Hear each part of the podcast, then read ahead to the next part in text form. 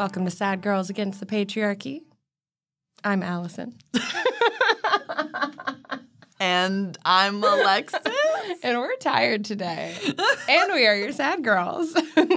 oh, man. That's the part where you came in. We're keeping it. What is this, episode 16? Like it's been four months. You'd think we'd know. You'd think I'd know. Yeah, I was like, do you want me to say my name first? you usually say your name, but I can say mine. That's fine. Thanks for your flexibility. Um, I think I was noticing my voice sounds kind of gravelly, scratchy because I've been talking and doing things all weekend, but it's okay. We'll go with sexy, scratchy, deep voice. Yeah. Today. Allison's been doing really fun stuff and I haven't, so I have no excuse to talk like that. I did a swing dance event all weekend and it was a lot of fun. So now we're back on track. Today is Salem Day. It would have been cool if we'd had this come out on the anniversary of something important. yeah, or closer to Halloween. But you know what? Right. It's the start of fall, kind Yeah, of. It's September. autu- autumnal. Oh, yeah, I guess I would have said autumnal, but autumnal sounds better. And there's an N in there. So. Yeah. Yeah. Autumnal. It is September, and there were trials going on at this time in Salem. So we're at least we're in the right season. The trials lasted almost an entire year, so we had a really good chance of being in the right time. Roughly. Yeah, the time of year. yeah. Actually, it kind of did last pretty much a whole year. But uh, I'm going to open with some dating profiles to read because I did not get to go on my date with the guy with the kind eyes. He had to reschedule. Yeah, I asked her about it because I felt like a dick for not asking, but then I realized she would have told me Yes. if it was good or bad. Yes, if it was really good or really bad, it would have come out. Okay, he said, I hate to do this, but I have to fly to New York first thing tomorrow for a last minute work thing. So sorry, I'll be back in a week. I'll text you then. So sorry. Again, multiple sorries, more than 12 hours notice. Exclamation mark, smiley face. There's tone to this message. It's not just, I have to reschedule, period. He's a busy working guy. Yeah, and also flying to New York is a very sexy reason to be Yeah, busy. so- uh, sorry, babe, can't make it. I'm flying to New York. He's a bi-coastal. He's a bi-coastal babe. Yes. And I said, no worries, because I'm very chill. So I don't worry about things like this or talk about them on podcasts. Yeah, no worries. I said worriedly. So hopefully we'll reschedule this week, but he said he would be gone until today. I'm going to give him some time to decompress, chill. Because there's no worries. Right, like I said, no worries. No worries. I'm not worried that I'll never talk to you again and there's no hope here, just like there never is any hope. That was so sad. I'm so sad. Oh, it's okay. That's how it goes. You stop being very optimistic. All my single girlies understand. I feel like you lose your optimism at a certain point because you've just been let down so many times. It's just just another one. With all my single friends in LA, it just sounds like a hellhole dating here. It just sounds so bad. Yeah, I was talking to a gal recently who has only had two boyfriends and she's with her current partner. It was like the first guy she met in high school and the second one she met right after college and they started dating immediately. So she never really went through a dating scene and was a little sad about it. She was saying like, "Oh, I've just missed out on a lot of those exciting first dates and learning these new experiences with new people." But it's like you also miss out on so much bad. It doesn't like even out. It's not like the fun new stuff balances out with the shitty stuff. It's overwhelmingly lousy. Yeah, and also first dates are nerve wracking. Like, no, I don't. I no, I don't want to date ever again. No, it sucks. I don't get nervous with first dates because I have very little hope. I assume they're going to want to sleep with me. And I know it sounds arrogant, but like men pretty much want to sleep with a chicken sandwich. So it's like yeah. the bar is low. but the discouraging part is like, will this actually turn into a second date? That's where I'm not very hopeful. Yeah, But it's fair. I mean, I always have a good time just meeting new people and talking. I like to go to a new bar because then I get to try a new place, and it's an excuse to see a place they like that I haven't heard of. Although this guy did suggest going out near where he lives in Echo Park and listed bars that I've been to a hundred times. So, you So- were like, hey, why don't we not somewhere else. do that? yeah, one was like my after work bar that I used to go to, which is the least sexy of a bar. Anyone who's worked a restaurant or bartending job and then dragged themselves like covered in canola oil and spilled wine to a bar, it's not a sexy bar to you anymore. Right. And then the other one was one I've only gone to with ex boyfriends or on other dates. So we're not going to No, curse. go to any of these bars that you mentioned. We're going to go to another neighborhood. I was, I was like, just don't go to Echo Park. Yeah, it's ran through. Echo Park is ran I've through. ran, I ran it through no, uh, with my 20s. we've been saying that. I was like, I'm like, I'm just so sick of going to Echo Park and. Silver Lake. Like, just throw it in the trash. I love it. And whenever a new bar pops up, I will go. oh, same. I mean, I'll go to it, but Yeah. Date will happen hopefully before next week. Dating profile I read that was funny to me. He says about me, I laugh really loud. I like fitness. I don't watch sports. I like roller coasters. I despise religion. Eat everything, drink nothing. Average height, average cock, average income. Exceptional manners. Kids are gross. Make friends, do stuff. I do rad hair. Do you think that you can have exceptional manners and reference your cock size on your profile? no. Wouldn't those contradict each other? I think was that all trying to be just contradictions? I guess so. I laugh loud. I like fitness. I don't watch. Sports. But I don't watch sports. sports. I don't know. But I mean, I, like guess those roller aren't. coasters. I despise. I see what you're going for. You're right. He should have stuck with a theme. I like roller coasters. I despise religion. What does that? have to do with each other. That has nothing to do with Yeah, each that other. it that's too all over the place. Also, I don't really want to know if you have an average cock. I would like to believe it's exceptional until proven otherwise. Don't give me that information up front. I mean, it's just owning the conversation. A lot of dudes say that shit because they want you to be like, "Oh, is it?" Yeah. and find out for yourself. Eh, Yeah, I, I didn't find out. I did not did swipe not. or heart or whatever the fuck you do. Different profile. It says favorite quality in a person. I love intelligence and a sense of humor. I'm always making attempts at humored remarks, comma, please laugh. Which just giving, please clap. it's giving Jeb Bush. It's giving Jeb Bush. Please clap. yeah, that was so funny. I love that clip. I know that's a very old reference now, but please laugh at the end of a sentence is desperation. Yeah, I love it. I hope that is a reference to If it is, then A plus A plus. because I'd still say that probably at least once a month. This guy says, I guarantee you that you don't need to know anything about investing because I'll be your greatest investment. Did it hurt when you fell from heaven? You're the only 10 I see. Just, oh, gross. yeah, that's a good Is one. he a crypto bro? Is that why he said that? Probably. Is he a financial advisor? Does he work in finance? Oh God! If he does, again, don't want to know. Don't need to know more. Don't need to know you. I'm that. sorry. I just, there's nothing wrong with working in finance. It just tells me that we probably don't have a lot in common. Yeah.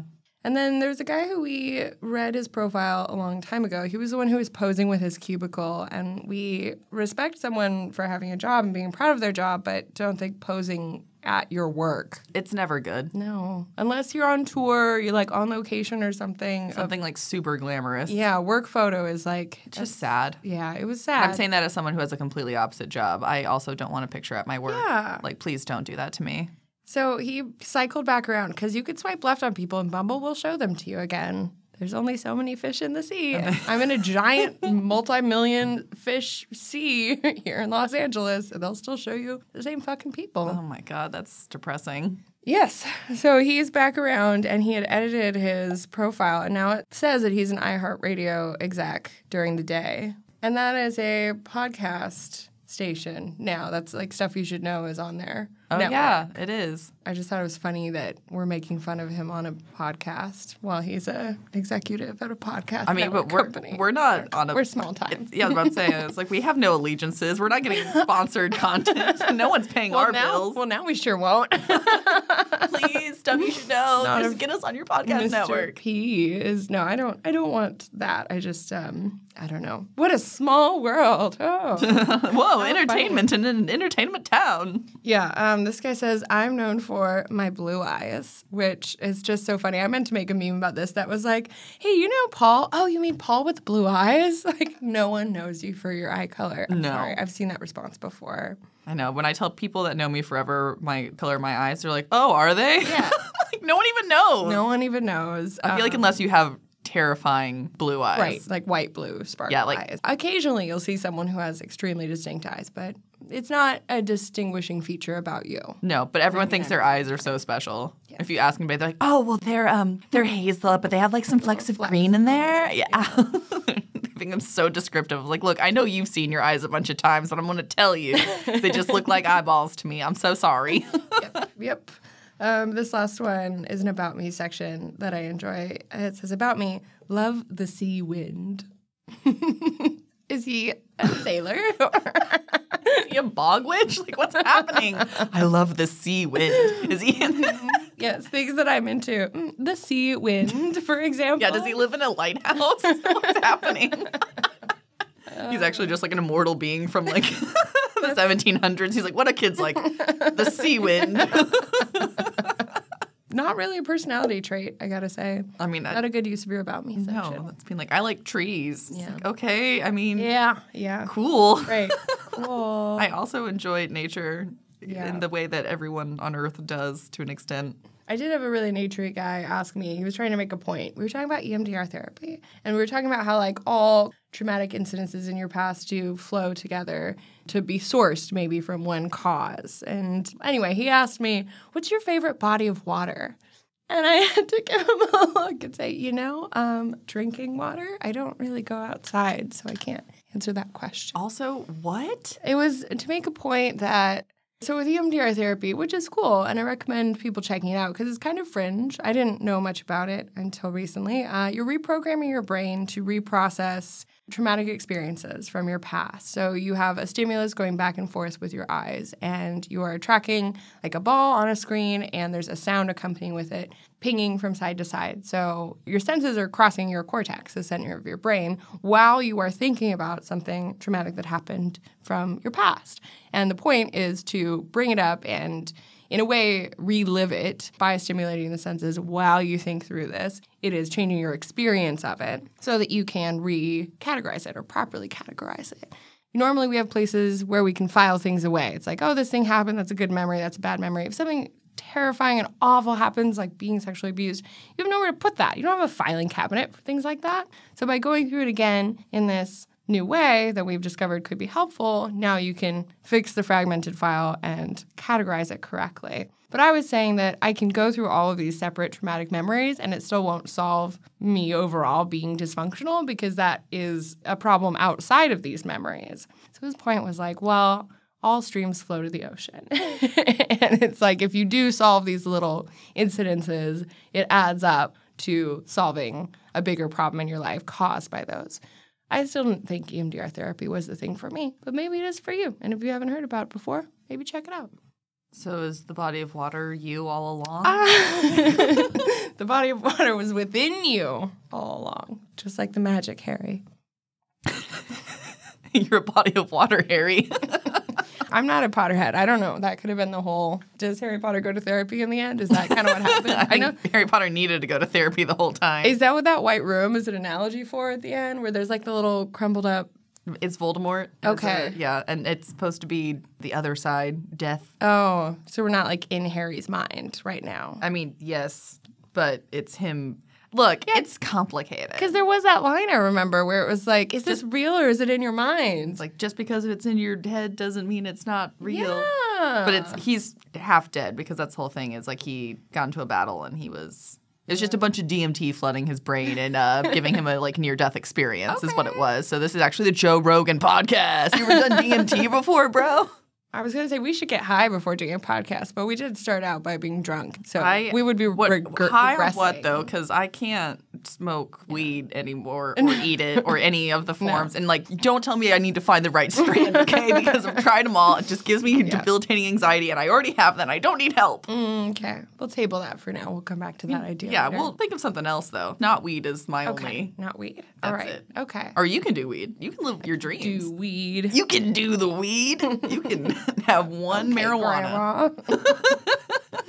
All right, today we are talking about Salem, the Salem witchcraft trials. There is also a Salem, Oregon, which, because I grew up in Washington, is the first Salem that I used to think of. But now I know that is not the most famous Salem. Also, Salem came from the name Jerusalem, which I learned researching this. No Which way. is like Jerusalem.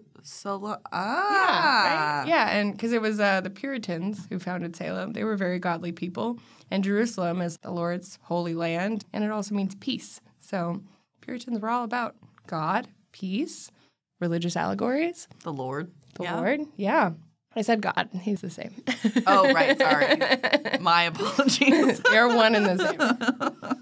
But Salem was established in 1629. Originally, there was a Salem town and there was a Salem village. Salem town is what we think of today as the city of Salem. Like it covers the same area approximately.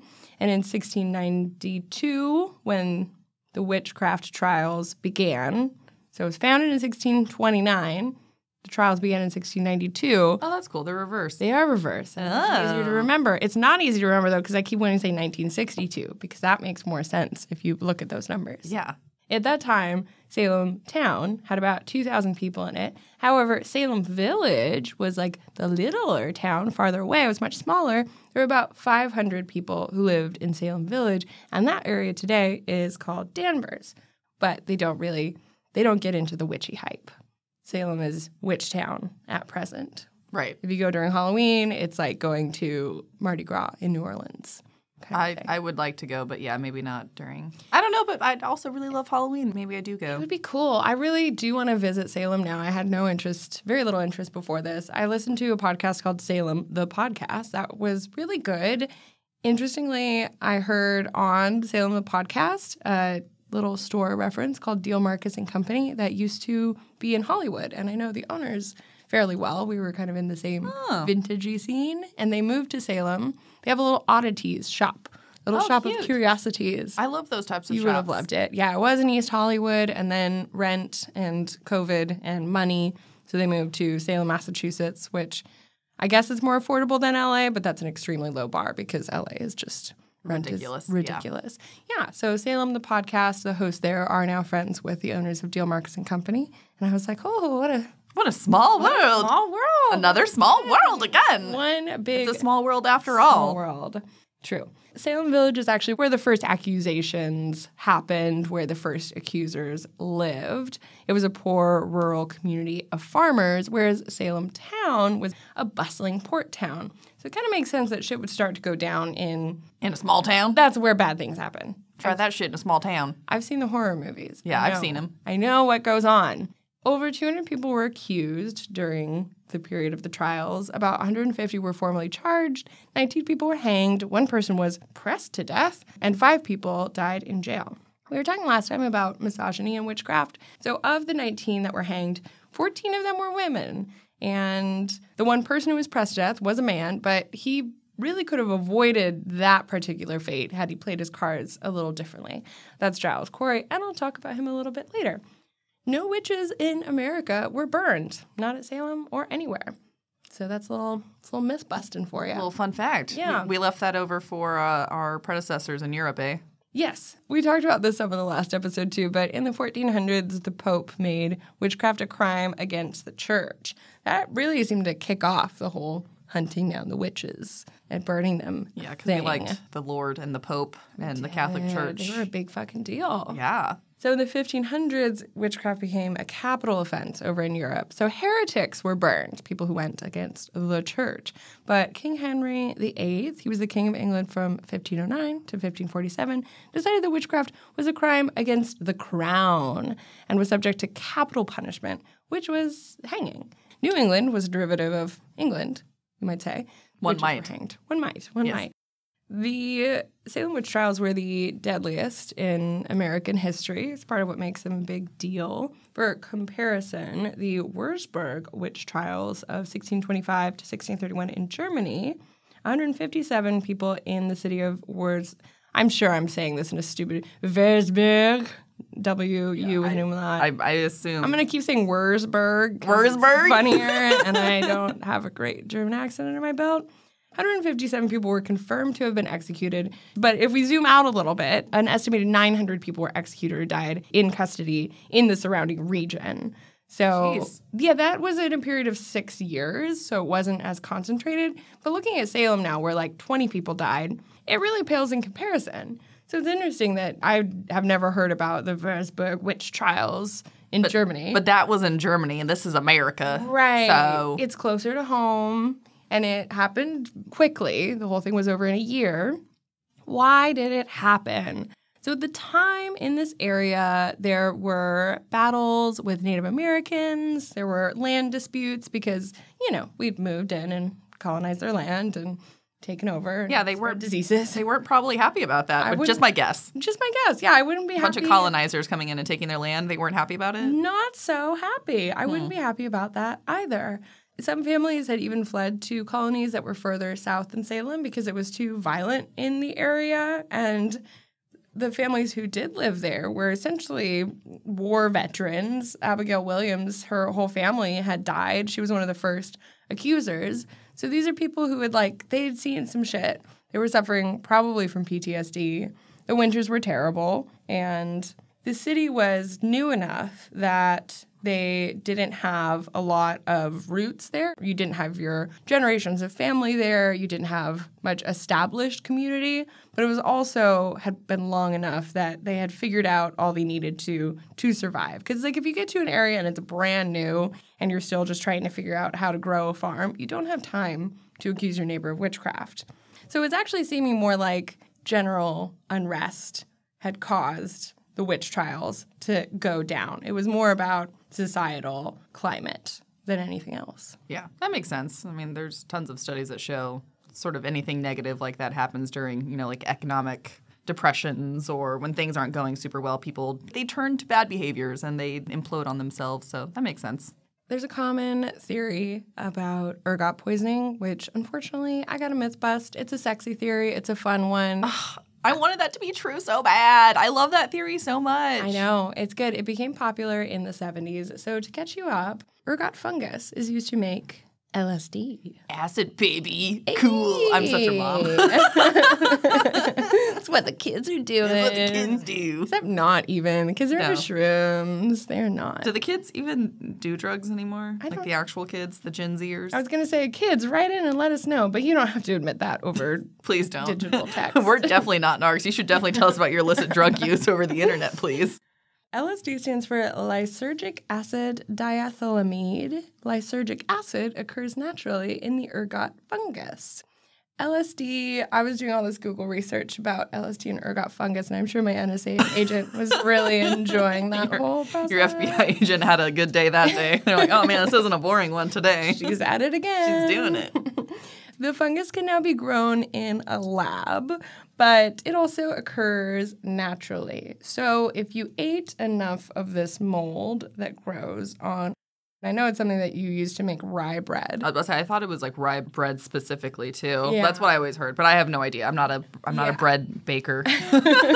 You're no breadologist. I'm no breadologist over here. if people ate enough of this fungus with their bread, they could start to trip balls, which might make them see crazy things. Yeah, if you're hallucinating, especially not being aware that you're hallucinating, that must be terrifying. It would be. And the problem with that theory is that it wouldn't have been so contained because it was only certain people at first who were seeing witches and making these accusations. And then it did start to spread, but it was like not everyone in every household was making accusations. It was very particular who was coming out to say, I saw a witch. So that's one flaw. Also, the ergot poisoning to this degree, it's brought on by a vitamin A deficiency, and they were in a port town. So they had fish, they had little fishies, Ah, and then yes. on the farms, they had root vegetables. They had a balanced diet.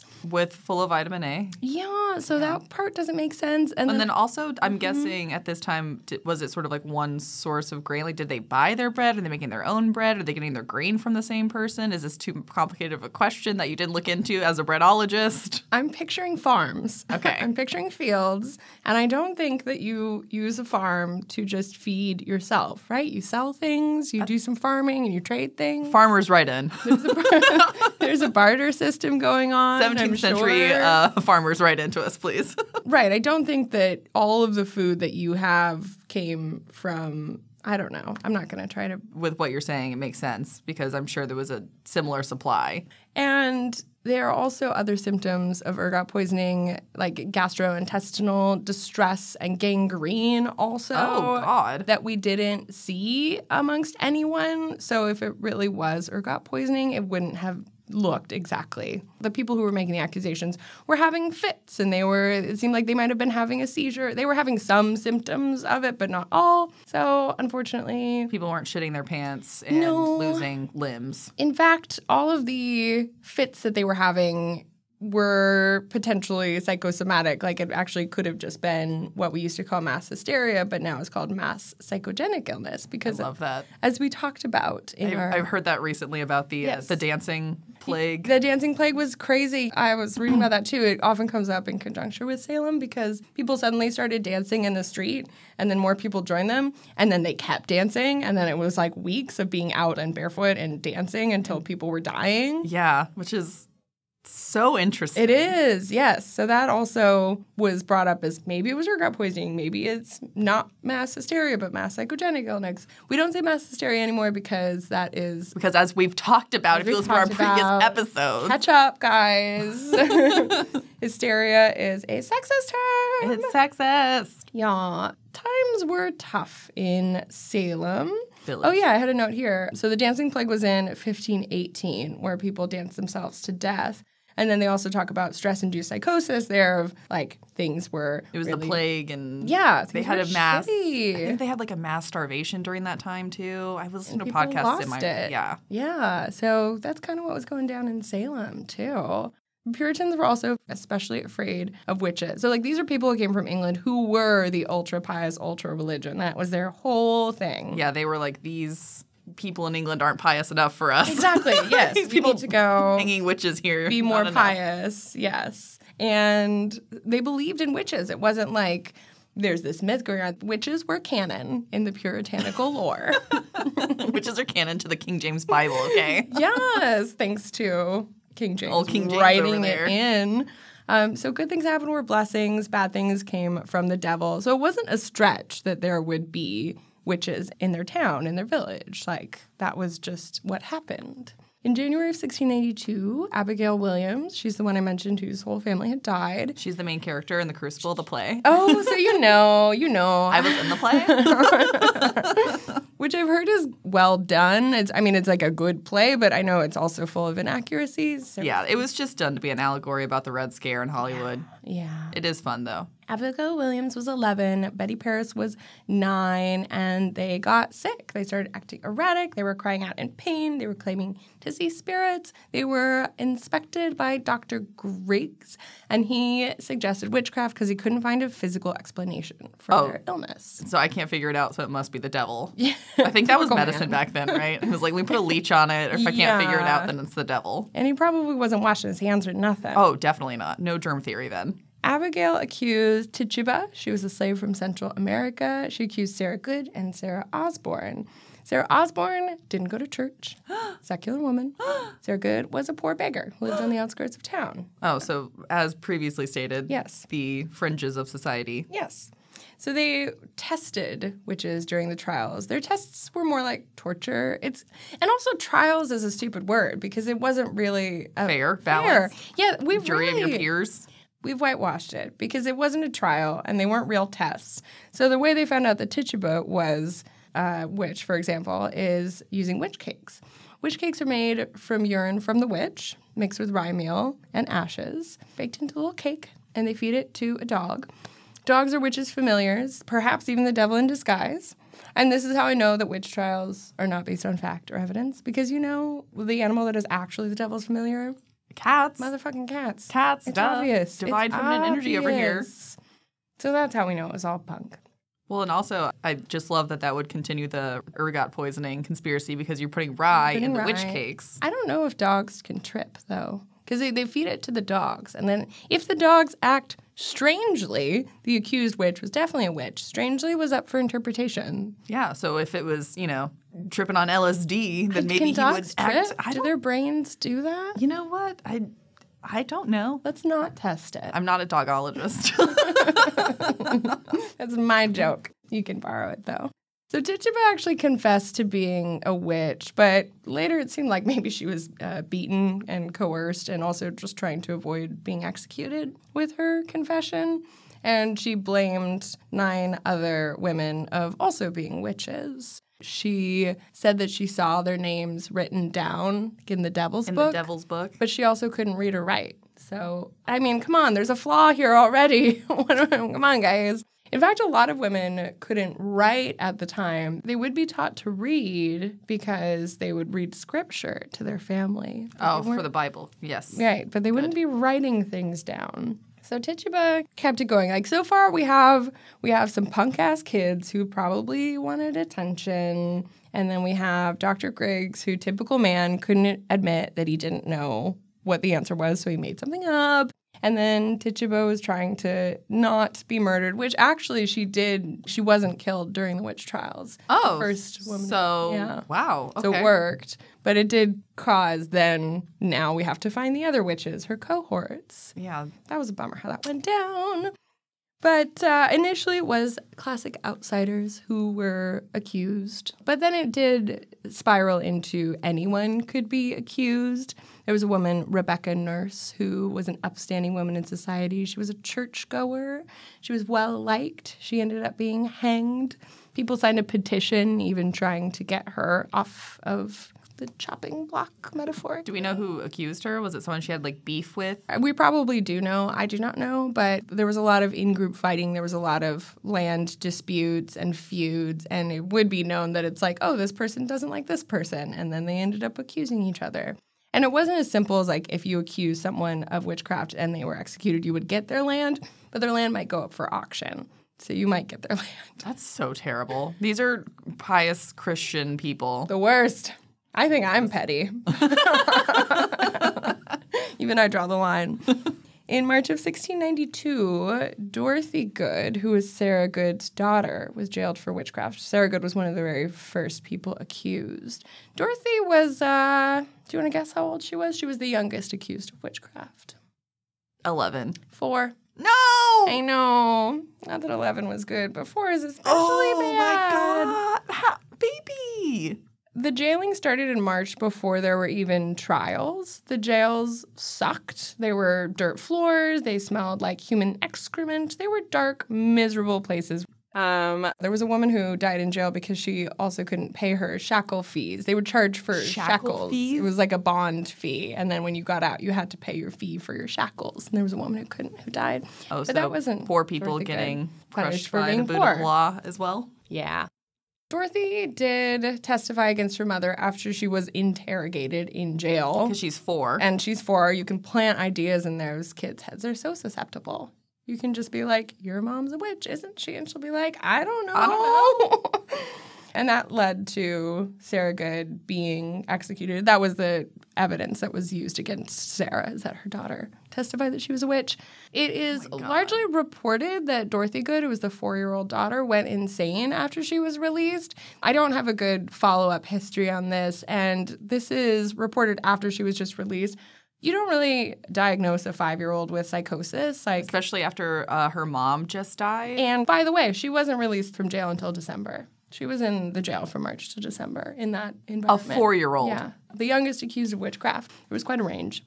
Oh my gosh. She's lucky she survived. Yeah, and hopefully she's okay, but you also see sources online that say she went insane, but she was released as a kid. Hopefully she had some, I was going to I say, would say family or someone to go with. yeah, trauma therapy, but like, I mean, what do they have in 1692? Um, just gonna beat it out of you, or just like, read more scripture. really bad times. Um, Sarah Good, the mom, was pregnant when she was arrested. She gave birth in prison, and the infant died. So that was another victim of the witch trials. The consequences weren't just certain people being hanged and disrupting society, there were these other casualties.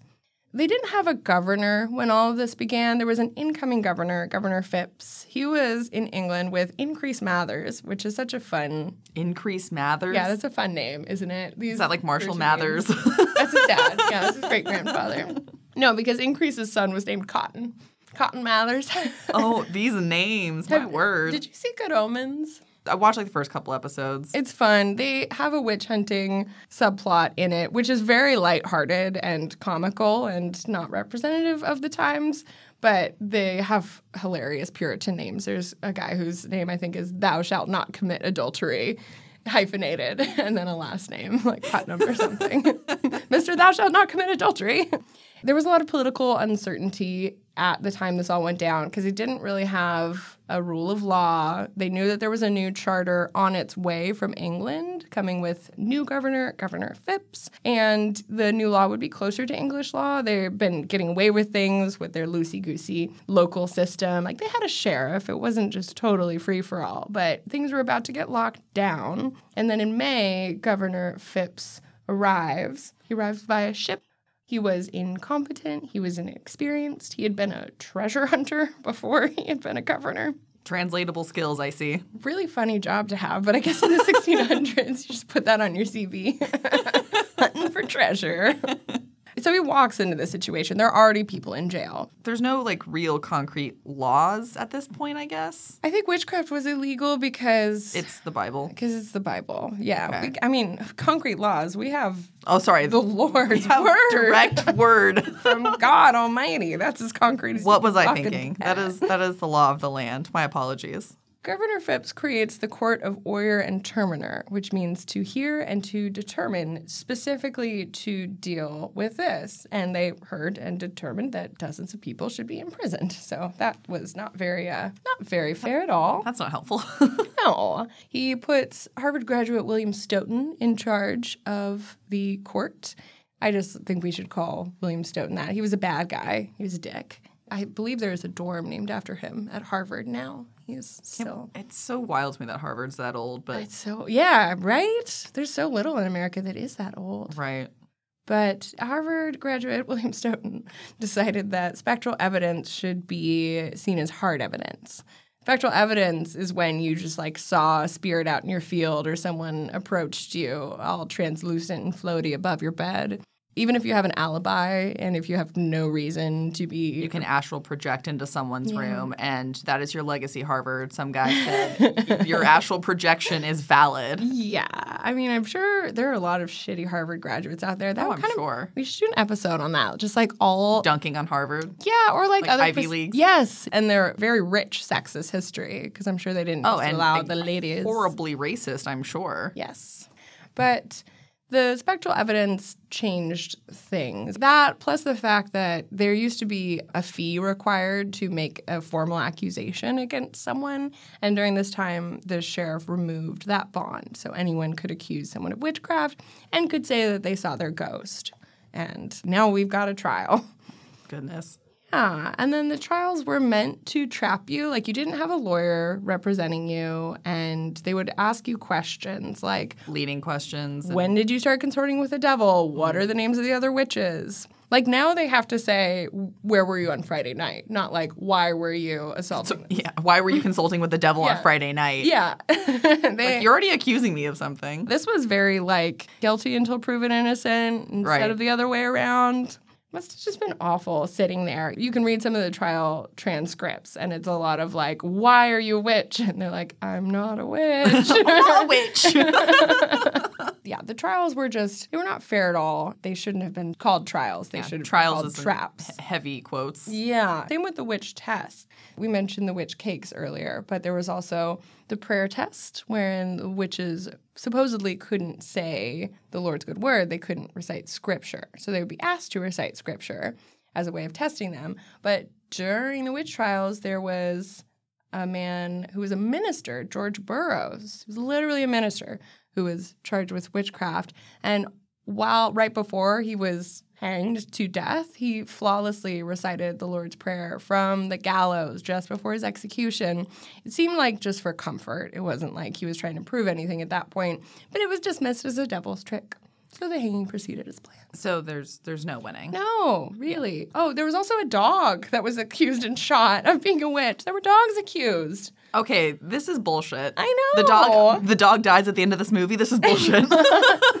I was gonna say, and they killed a kid, which is the other marker. But I mean, the infant died, so that counts. Yeah, because the infant totally died. in jail. They killed a kid, and they killed dogs. I heard So stupid. in some of my research about the prayer test as well Yeah. that they were doing it during the time where it was around the King James Bible so it changed a little bit and there was like language barriers for a lot of Uh-huh. the people because it would be someone maybe not from that area that whatever language they spoke wasn't their first language so them reciting the Lord's prayer Yeah. wouldn't be completely Perfectly. exactly and that would be proof. Ugh, So it's just another way of harming marginalized people. truly.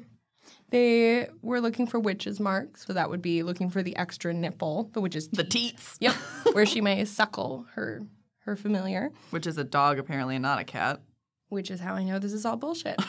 if, this, if they had gone into cats being demonic, I would be like, well, maybe there's something here. You know what? I But feel no. that. Cats, like, they're little tiny predators that love you, but also will just go crazy, tear around the house as if possessed. and there's so much This this is sound logic. Um, but to find the witch's teat, the women would be stripped and publicly searched, which is bad in any situation, but also the Puritans were so conservative that this was especially humiliating for the women and horrifying for everyone else. Like this just kept turning society up on its head. And then also kids were not respected in puritanical culture. Like they were to be seen and not heard. So the fact that the first accusations, and many of them came from kids and they were believed as fact is also wild. Yeah, I feel like in American culture we didn't start believing children till like No. the late '90s. Truly, yes. How sad. Well, yeah, with like all the you know horrible sexual assault cases and mm-hmm. these people that are supposed to be their youth leader or priest or whatever, and you mean like, oh, you guys are this is fantasy, this is your imagination, you're just being wacky, and Yep. having the complete opposite end. It's sort of just picking and choosing what you want to be true from children. Yeah. There was another test that was called the swimming test, where they would hog tie an accused person and they would drop them in water. And if they can float, then they're a witch. The reason being that they would have rejected baptism and holy water. So they're going to float because it doesn't quite track. but the reason is something about, oh, I see. If you're not baptized, you're rejecting the water and you're going to float. So you're a witch. Sure. Sure. Yeah, I'm really, I'm reaching. I'm really trying here to understand. Okay, but the problem is if they sink, then they're innocent, but then they're also, Dead. yeah, from, you know, d- drowning. So uh, if they float and they're witch, then they're going to be executed. The logic was not sound. So, yeah, you were just damned. Once you were accused and basically charged, that was kind of it. Governor Phips, if he had just shown up and been like, well, guys, This is ridiculous. This is ridiculous. Slow your roll. But instead, he's like, well, here's my response. I'll develop a special court. I'll put some asshole who's very superstitious in charge of it, and they're just going to continue to find more people guilty.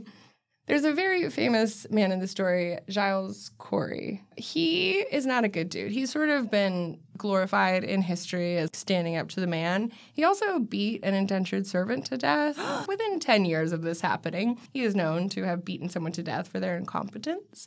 He was found guilty of this crime, but he was only fined because corporal punishment toward an indentured servant was legal. An indentured servant is basically a slave. I'm just being pedantic because it was someone who had to work for someone to pay off a debt. And then once they have worked for a certain term, they'll be released, but they're treated like a slave for that term.